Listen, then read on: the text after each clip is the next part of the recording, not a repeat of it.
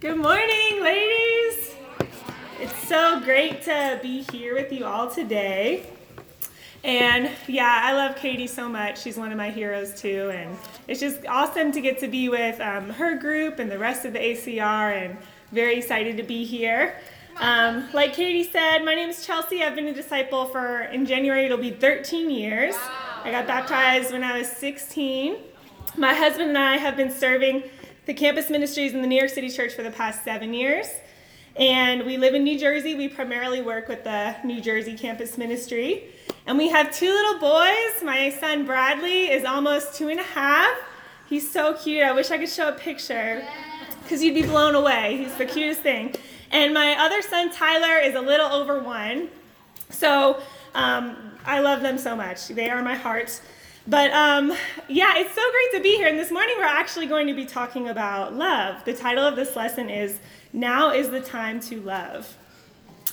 And when I think about this idea of love, young women everywhere are searching for love, but have no idea how to give love or how to get love. Yeah. And I want to share a few statistics about dating in college. Studies show that three out of five college students are hoping to find their future spouse in college. I know I was definitely one of them. Did not happen. But that just shows that, you know, college students are looking for love, literally. By the end of their senior year, an astounding 72% of college students have experienced a one night stand. One out of every four college students has an STD. A third of college students confess that they have been fewer on two real dates in their four college years. Wow. That just shows that we don't know how to do intimacy. Yeah. One of the top reasons that college students break up is cheating. Shows that we don't know how to be committed. Most college students break up around spring break, summer vacation, and right before winter break. Shows how selfish relationships are in the world. College students prefer short term, casual relationships over long term relationships because it allows them to focus on their academic and career goals. So there's an extreme self focus in relationships today. I think it's safe to say, hearing these things, that young women today are having a hard time figuring out what love is. Yeah. And us in this room are no different. Each of us has our own unique story of us searching for love. Yeah. I know I can relate I grew up as a kingdom kid. My parents are in the ministry in New York. And growing up, I thought I knew God, but really I had no idea who God was.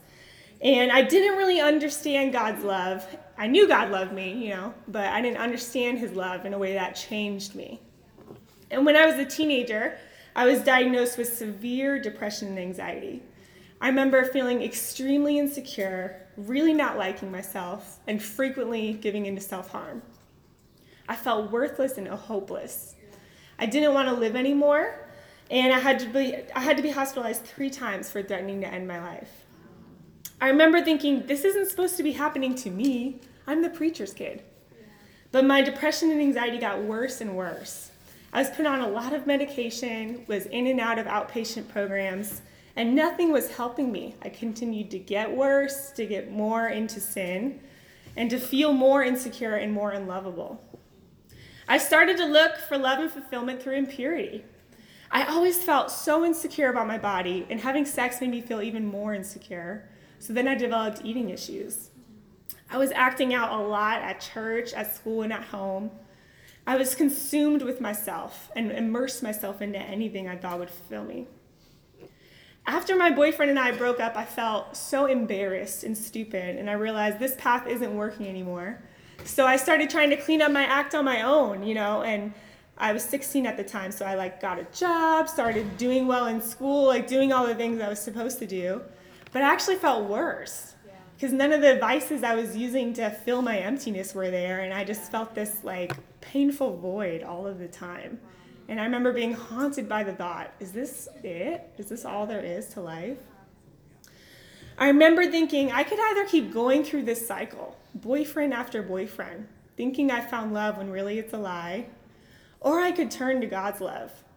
And that's what I did. I decided to study the Bible. And I read my Bible for hours a day. I read it on the bus on the way to school, at lunch, after I got home from school, before bed, like any time I had free, I was reading the Bible. I wanted to know who God was and what God really thought. Not the God I heard about growing up, but who is God really from the Bible? Come on, Chelsea. and let me tell you, when we go to God humbled and surrendered, a supernatural change occurs. Yeah. The Bible really changed me. And when I think about how I learned to redefine love, I think about the Bible. The Bible really taught me God's love. And today I want to look at two women in the Bible who really understood what it meant to be loved by God, to love God, and to love others. Their names are Ruth and Naomi. So turn to the book of Ruth. And have you ever felt like nothing is going as expected in life? Yes. That's exactly how things start off in the book of Ruth. This story takes place during dark times in Israel's history. The Bible says about this time that everyone did as they saw fit. So, this was a time when few people were righteous. Most were living a sinful lifestyle of immorality, idolatry, debauchery, people doing whatever they wanted. Very much like today, right? And there was also a famine in Bethlehem. And Bethlehem, what that means, the word Bethlehem means house of bread. So, so for there to be a famine in the house of bread, like things really are not right. So Naomi and her husband are living in Bethlehem and there's a famine. So they move to the country of Moab, which is a place that worships foreign gods. And there in Moab, Naomi's husband dies and her two sons die. So she's left with immense grief. And we're going to pick up here. Look with me in Ruth 1, verse 6. It says, When Naomi heard in Moab that the Lord had come to the aid of his people by providing food for them, she and her daughters in law prepared to return home from there. With her two daughters in law, she left the place where she had been living and set out on the road that would take them back to the land of Judah. Then Naomi said to her two daughters in law, Go back, each one of you, to your mother's home. May the Lord show you kindness, as you have showed kindness to your dead husbands and to me.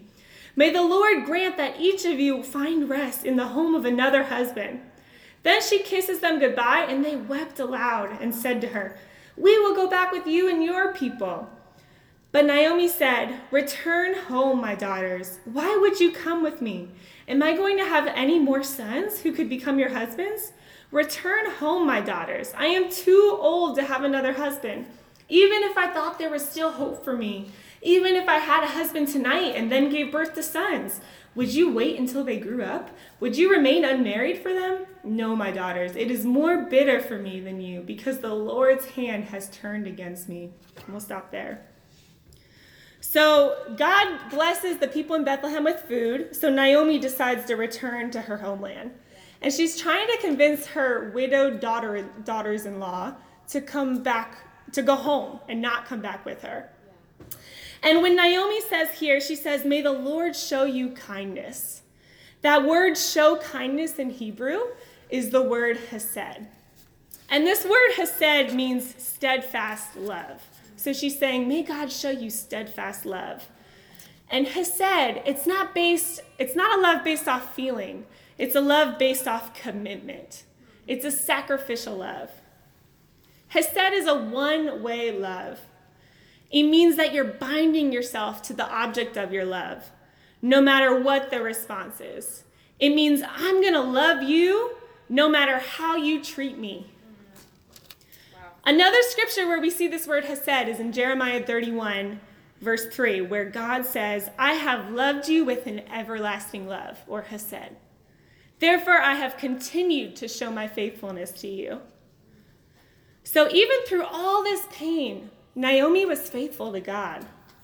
She was saying, I know God is going to show you faithfulness. I know God is going to show goodness to you.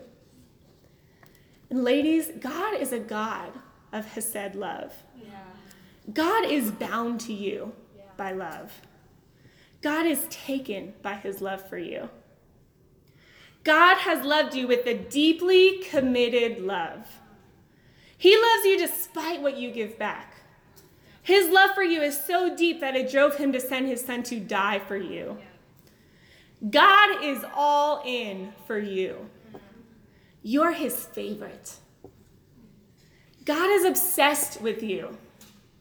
He can't get enough of you. He'll never stop fighting for you, never give up on you, and never stop believing in you. And this kind of love is hard for us to understand because it's so opposite of what we're taught love is. Yeah. We're taught that love is a feeling. So, therefore, if I don't feel lovable right now, God must not love me. Yeah. If I don't feel love towards God, I should just quit being a Christian. But Hesed love is not based off feeling, it's based off commitment. Hesed love means no matter how I'm feeling, I have decided to love you and do right by you. I think Naomi understood Hesed love. Naomi was in deep pain here, pain that most of us will never understand. But what does she do? She decides to love. She is determined to love her daughters in law no matter what it costs, even if it intensifies her pain. In telling them to go back, she was risking complete and utter loneliness and despair for herself. But she was willing to go through that for the chance that her daughters in law may have a hope and a future.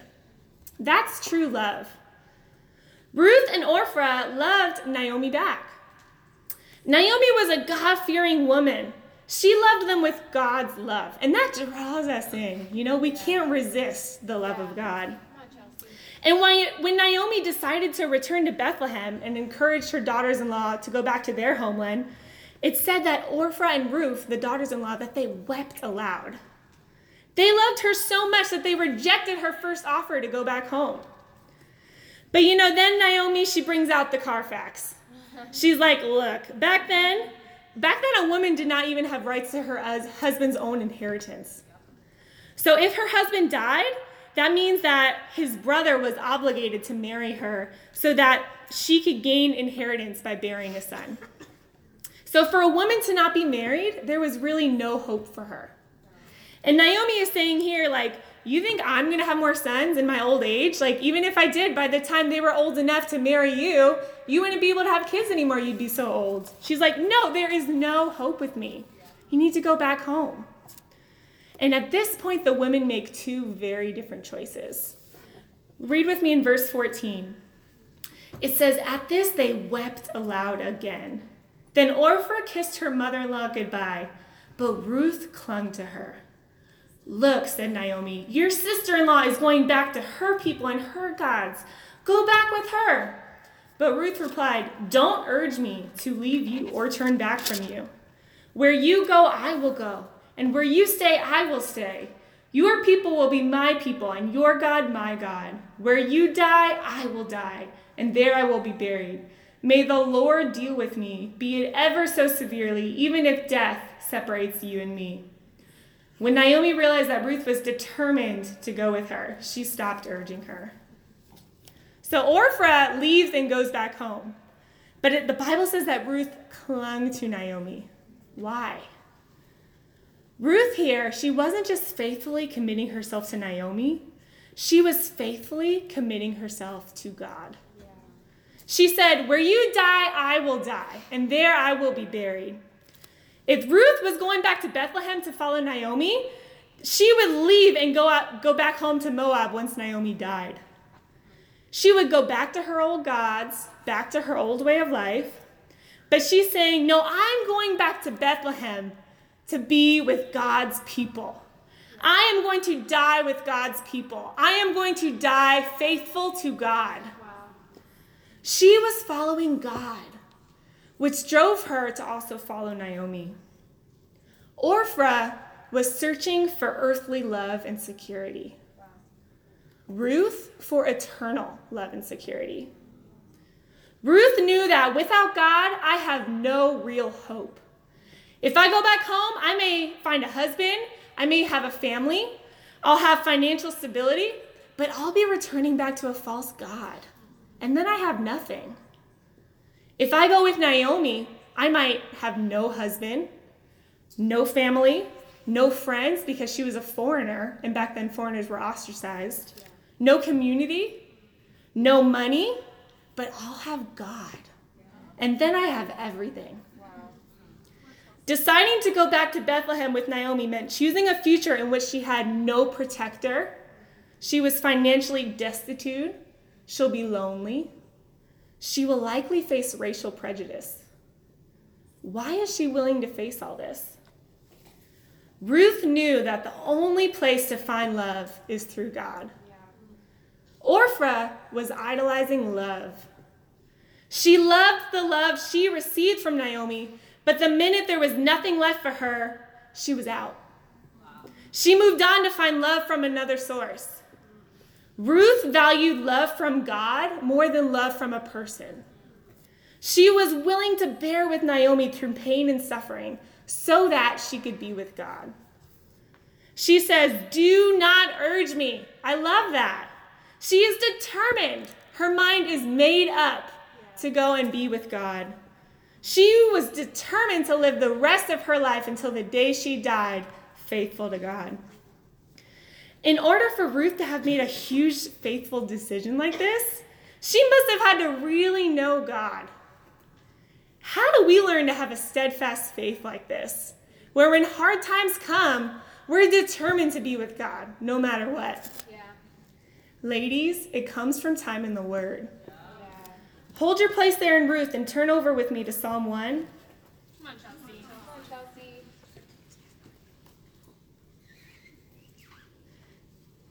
In Psalm 1, verse 1, it says, Blessed is the one who does not walk in step with the wicked, or stand in the way that sinners take, or sit in the company of mockers, but whose delight is in the law of the Lord, and who meditates on his law day and night. That person is like a tree planted by streams of water, which yields its fruit in season, and whose leaf does not wither. Whatever they do prospers. The more we are in God's word, the more we are growing closer to God. We need to meditate on God's word day and night. The key here is it says, whose delight is in the law of the Lord. We want to have the heart where I'm happy just to be with God.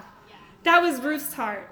We want to have God's word on our heart day and night, all the time. And when it says here that whatever they do prosper, that doesn't mean that everything works out the way you hope it would. Prosper refers to growing in our relationship with God.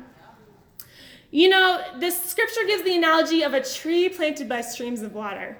When it's time for the tree to grow, the tree pulls from the water to receive the nourishment it needs to grow. The tree pulls from the water to receive its sustenance, its stability, and its security. And what this scripture is saying is that just how a tree needs to pull from the water to grow and be healthy, we need to pull from God's word to grow and be healthy. On, Where do you pull from? Do you pull from your feelings? Wrong. What you think? Good question. How you've always handled things growing up? What your parents say? When we pull from things that aren't God's word, we wither. You know, we had a very intense first six months after Bradley was born, my first son. Bradley was hospitalized twice before he was seven months old, which is like very traumatic for a first baby. And I didn't realize how much it affected me until later. Because as a mom, you just like got to keep going. you don't have time to feel or take care of yourself or anything. And when Bradley was around seven months old, right when things were starting to calm down, we surprisingly got pregnant again. And I had a very second or scary second pregnancy where there were a few times when we thought we were going to lose the baby. And so I started developing like really bad anxiety again. And I had gone for years with my anxiety being pretty better. And ever since I got pregnant with Tyler, and still honestly, it's been really challenging with just really bad anxiety. And so my whole pregnancy with Tyler, like any bad feeling I had or any discomfort, I would just spiral into like um, you know, having trouble breathing, like just really feeling anxious and worried about the baby. And it's so hard today, too, as a mom, like you can just read so many horror stories online all the time. And I made the mistakes of Googling a lot, a lot of my symptoms, and which made things worse. And I was withering. You know, I was cranky with my husband, impatient with my toddler. I was always on edge. And I was causing everyone around me to wither as well, it felt like. And I had to learn to really not pull from Google or even pull from what the doctor said. Because no matter how much they could reassure me, they can't control the baby's life. I had to pull from the Bible to calm me down. One of the scriptures I held to was Psalm 139, where it says, God ordains every day of your life just as it would, was meant to be. And I thought about how God ordained each of the days of my baby's life just as they were meant to be. And I was talking with another disciple one day. She was kind of discipling me and trying to help me with my thinking. And we were talking about the scripture in Psalm 139. And in another part of the scripture, it says, um, Your works are wonderful, talking to God. I know that full well. And she was saying, That's the part you need to get to where not just like you know the scripture and believe it, but you know that full well. And then she was like, she just threw in there, um, you know, and your hormones are all over the place too, because I was pregnant, you know, and that doesn't help. And I said, yeah, well, I know that full well. And you know, but that's what we can be like, where we like hold so strongly to our feelings and like, this is what I feel, this must be true. But we need to pull from the Bible instead of how we feel for our sustenance, our stability, our security. And you know, if you keep reading in Psalm 1 in verse 4, it says, Not so the wicked. They are like chaff that the wind blows away. Chaff is the outer shell that must be removed to get to the valuable kernels of grain inside. After the plants were cut, they're crushed, and the pieces are thrown into the air. Those pieces are chaff. And so chaff gets blown about by the wind when the good grain falls back to the earth. Ladies, our feelings can be just like chaff. We can get carried away by even the slightest of winds. Yeah. We can go from being discouraged about something small someone said in fellowship to thinking, I can't be a disciple anymore. When the wind comes, are you blown away or are you grounded by the truth? Yeah.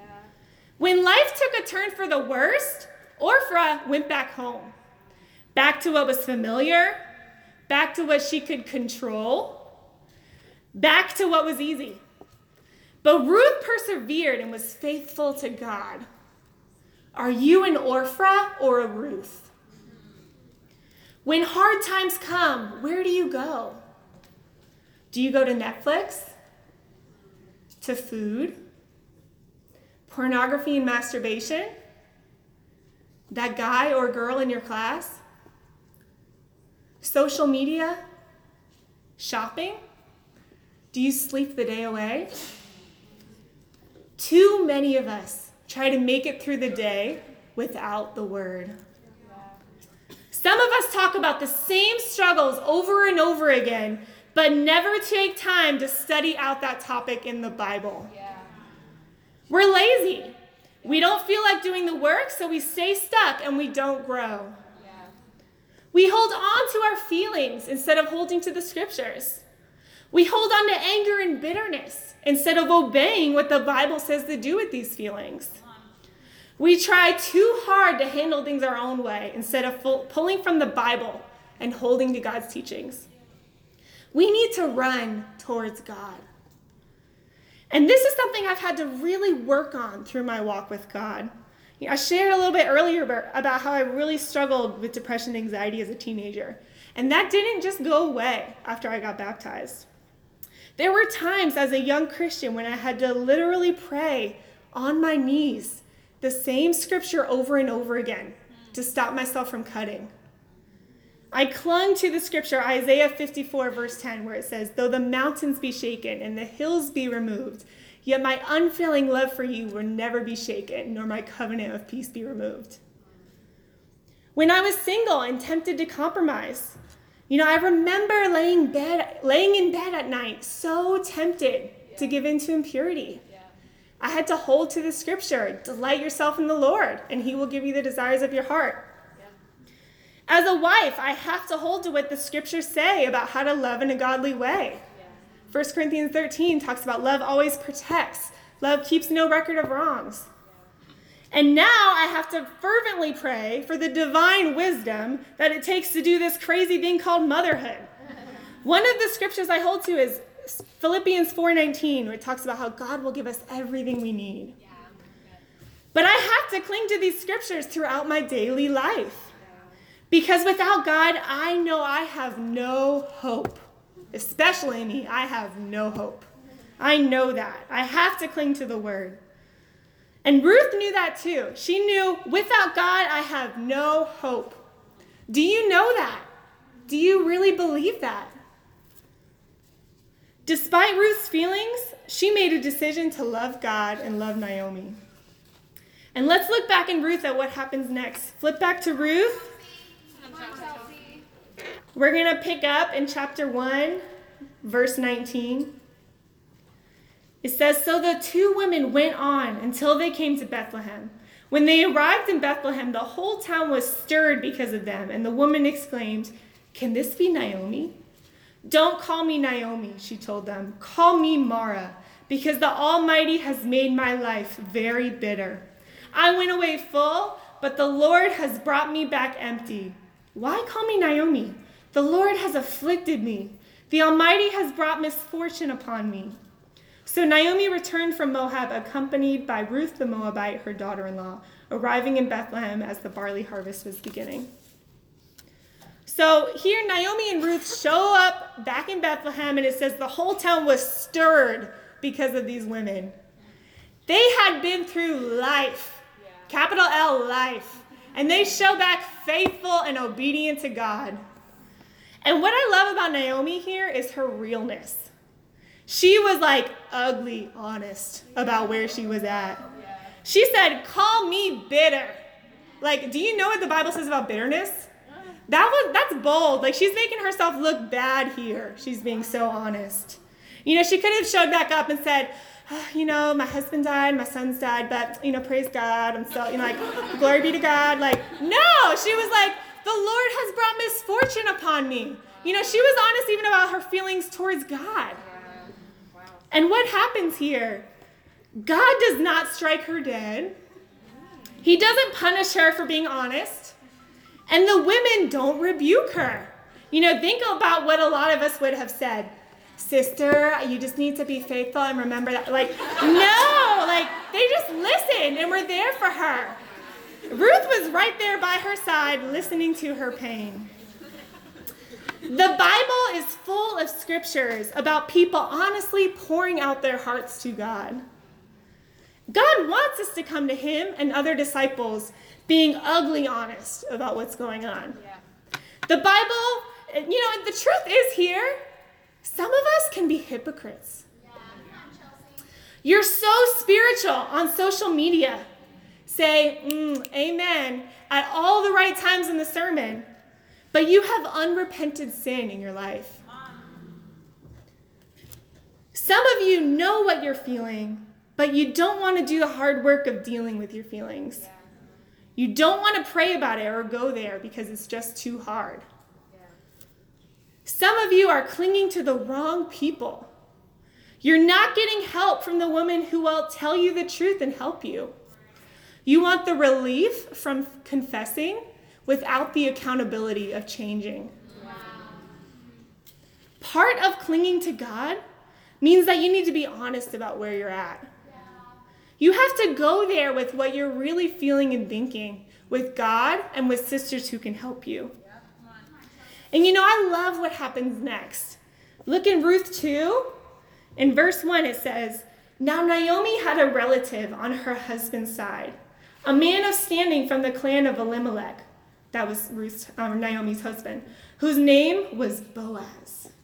And Ruth the Moabite, Moabite said to Naomi, Let me go to the fields and pick up the leftover grain before anyone in whose eyes I find favor. Naomi said to her, Go ahead, my daughter. So she went out, entered a field, and began to glean behind the harvesters. As it turned out, she was working in the field belonging to Boaz, who was from the clan of Elimelech. Just then Boaz arrived from Bethlehem and greeted the harvesters. The Lord be with you.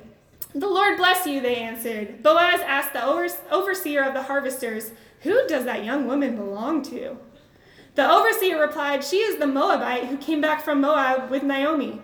She said, Please let me glean and gather among the sheaves behind the harvesters. She came into the field and has remained here from morning till now, except for a short rest in the shelter. So Boaz said to Ruth, My daughter, listen to me. Don't go and glean in another field, and don't go away from here. Stay here with the women who work for me. Watch the fields where the men are harvesting and follow along after the women. I have told the men not to lay a hand on you. And wherever you are thirsty, whenever you are thirsty, go and get a drink from the water jars I have filled. At this, she bowed with her face to the ground. She asked him, Why have I found such favor in your eyes that you notice me, a foreigner? Boaz replied, I've been told all about what you have done for your mother in law since the death of your husband how you left your father and mother and your homeland and came to live with a people you did not know before. May the Lord repay you for what you have done. May you be richly rewarded by the Lord, the God of Israel, in whose wings you have come to take refuge. So we can learn a lot about Ruth's character here. For one, she's tenacious. She immediately got out there to work in the fields. Naomi's depressed. Naomi stays home, but Ruth ventures out. She took initiative. She doesn't know exactly which field she's going to. She just knows, I'm going. I'm going out. She's courageous. In these days, women did not venture out alone because it left them vulnerable. This decision must have taken extreme courage for her to go out by herself. She's a hard worker. It says that she was gleaning all day. Some scholars think it was 16 hours. Wow. She was a hard worker. She's humble. This process of gleaning was basically a social security system. It was a way for poor people to kind of go and pick up um, spare food. So this would have taken a lot of humility. This was like a degrading, low, menial task. Yeah. This was a sacrifice. Ruth was willing to go out and do a lot for Naomi, really, to provide for Naomi. Ruth was motivated by her love for God and for Naomi. What motivates you to sacrifice? In Romans 12, verse 1, it says, Therefore I urge you, brothers and sisters, in view of God's mercy, to offer your bodies as a living sacrifice, holy and pleasing to God. This is your true and proper worship. God has had immense mercy on us. When we understand how much God loves us and how much we've been saved from, our response should be to live for Him instead of ourselves. Yeah. And you know, in order to live as a sacrifice, we must die first. Yeah. That's what a sacrifice was it was an object to die. Dying to ourselves means to empty out our sinful nature so that there is room to be filled with Christ. And this concept of dying to ourselves is really hard for our for our generation especially to understand because it's so countercultural to how the rest of the world lives. Most women our age value comfort, what people think, and pleasing themselves more than they value what God thinks. We can't let this culture creep into our discipleship. I think some of us here want the benefits of a relationship with God, but we're not willing to sacrifice for it. You come to all the services and all the campus events, have great friendships in the kingdom, but you don't want to take the time that it takes to help someone else into the kingdom that someone sacrificed for you. You want the godly husband one day, but you're not willing to make sacrifices and deny yourself when it comes to saying no to impurity. You've become entitled. You know, I want you to hear this God doesn't owe you anything. Our dreams cannot become our demands. You know, I was baptized when I was 16, and one of the things really on my heart was to be married one day. And I was single for six years before I even met my husband. And you know, six years when you're 16 feels like 600 years. and like, I'm talking, could barely even get an encouragement date single. Like, really single. No one even batted an eye at me single. You know, but I really fought to stay surrendered to God during this time.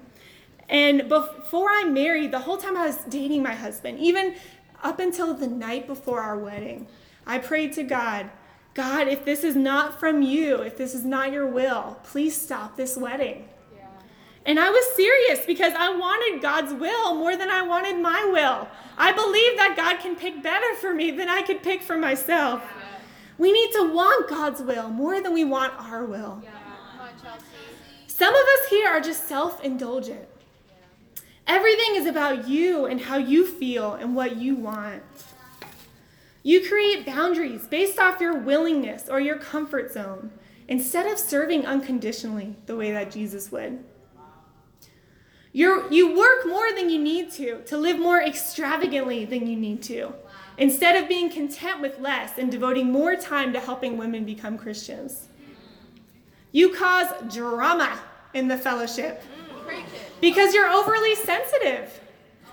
Instead of being instead of persevering in relationships with an unconditional love like Jesus.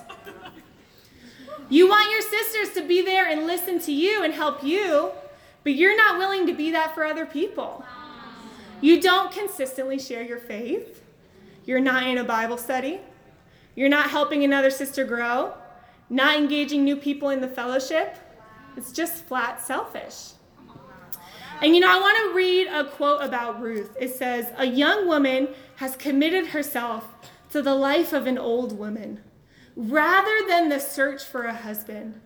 One female has chosen another female in a world where life depends on men. Wow. There is no more radical decision in all the memories of Israel. Wow. How powerful is that? Wow. You know, we need our Naomi's. We need older women who are going to walk us through life. You know, one of my Naomi's was my campus minister. I still keep up with her a lot. And we're at the point now in our relationship when I can call her and say, My grandpa's dying. And she like knows what he means to me and knows how to walk me through that. You know, we need women like that who are going to help us figure out these unknown stages of life and who have been there before us. And we need our Ruths, and we need to be Ruth to other people. One of my Ruths is my one of my best friends, Tiffany Rodeo, and she was there in the hospital with me each time my son was hospitalized. We need those friendships where we're going to hang in there with people. And we need women who are we are helping bring into this love. Yeah. Because women in the world need to be a part of this. Yeah. You know, when I first got into the ministry, one of the two women I studied the Bible with, they were sisters. Their names are Hannah and Leah. And they've just become my best friends. And I think that's so amazing when God tells us to deny ourselves and serve someone else we get so much in return. Like these women that I sacrificed for have like done so much for me. They're some of my best babysitters. We were each other's bridesmaids. We all with our husbands, we do this is us nights like uh, every other week. Like but it's just so amazing like God, I feel like that wasn't even denying myself. Like you just like gave me best friends, you know? but we need these women. I want to encourage you to find your three women. Find your Naomi your older women you're going to go after. Find your Ruth, your peer friendship, and find a woman you're going to bring into this fellowship and this love. I want to share about some of the women in our New Jersey campus ministry who live their life as a living sacrifice. You know, one of the women in our ministry, her name is Marie, and we were walking around on campus during kickoff week, and we were just talking and I was asking her where she's living and she was like, actually I don't have a place to live right now. My loan didn't go through and so I've been sleeping on the couches of some of the sisters' apartments. And she was saying it all so casually. I was like, uh, like, do you not know you don't have a place to live? So Marie though is one of the most giving people. Like I think I in that situation be like, ah, I don't have a place to live, like so anxious, can't do anything. Marie shared with 700 people that kickoff week. Like amazingly giving. My husband and I were joking, Marie got no place to lay her head. She's just like Jesus. But she's so giving. You know, one of the other sisters, Aman, in our campus ministry, she's from a Muslim background. And the day she got baptized, her parents said, Don't come home. But Aman is one of the most encouraging women in the campus ministry. She is in 11 Bible studies right now. Like as a student, six of them she met. Another woman, Shakira, also faced a lot of um, intense persecution and then went through really bad depression because of it. She's one of the most giving women in our ministry. She's constantly like, if someone's sick, giving them cards, giving them food, just like always looking for ways to give. These women live their lives as a living sacrifice, and it inspires me. And I can only imagine how loved God feels by them. And you know, I love in this story when Ruth decided to go out in the fields, it says, as it turns out, she ended up in the fields with Boaz, you know? Like we know it was God orchestrating that. And I love that. When we obey God, He's orchestrating our steps. And, you know, I think what I love about, too, that what really stood out to Boaz about Ruth is her character. Like, he noticed that she took refuge with God and her sacrificial love for Naomi. And she didn't compromise to get her man. She was a woman of integrity, and that stood out to him. And I love that Ruth's life, it follows the same pattern as that of Jesus' life, where Jesus died for us and was resurrected with God. And Ruth died to herself, and God resurrected her story. And we're going to close out here reading in Ruth 4, the end of the story in verse 13. It says So Boaz took Ruth, and she became his wife. When he went to her, the Lord enabled her to conceive, and she gave birth to a son. The woman said to Naomi, Praise be to the Lord, who this day has not left you without a guardian redeemer. May he become famous throughout Israel. He will renew your life and sustain you in your old age. For your daughter in law, who loves you and who is better than seven sons, has given birth to him. Then Naomi took the child in her arms and cared for him. The women living there said, Naomi has a son, and they named him Obed. He was the father of Jesse, the father of David. You know, Ruth was the lowest of the low. In a ranking of like status, social statuses, there would be 15 ranks above her because she was a foreign woman. But God chose her to bring about Jesus into the world, the highest ranking person of all time. Ruth, who entered Bethlehem empty, was now filled. And Jesus, who came from Ruth's lineage, came into the world to eternally fill our empty hearts. When we choose God, we don't come back empty, we come back filled. Jesus came to bring us life to the full. God's love is so much better than the fake love offered in the world. You know, through all of Ruth's pain, her obedience, her sacrificing. God was paving the way for her to meet Boaz, for them to have Obed, Obed, and for Jesus to eventually come from her lineage. Imagine what God wants to use you for. I want you to think about this. What would have happened if Ruth had decided not to love? Imagine if Ruth returned back with Orpah. She probably would have had a husband and children, but she would have missed out on God's incredible plan. Imagine if she stayed home with Naomi instead of going out in the fields. You know, maybe Boaz would have met another woman. Or maybe she would have ended up with another man who was fine, but not the strong, godly character of Boaz. Amen? Imagine if Ruth decided not to love. Ladies, let's die to ourselves and let God resurrect our story. Amen. When you commit yourself to loving God, you are letting God pave the way for you for an incredible journey. And when you decide to love the woman He has put in your life, you are literally changing the lives of women around you and future generations of men and women. We can literally change the world through helping women know Jesus. Ladies, now is the time to love. Let's love like Ruth. Amen.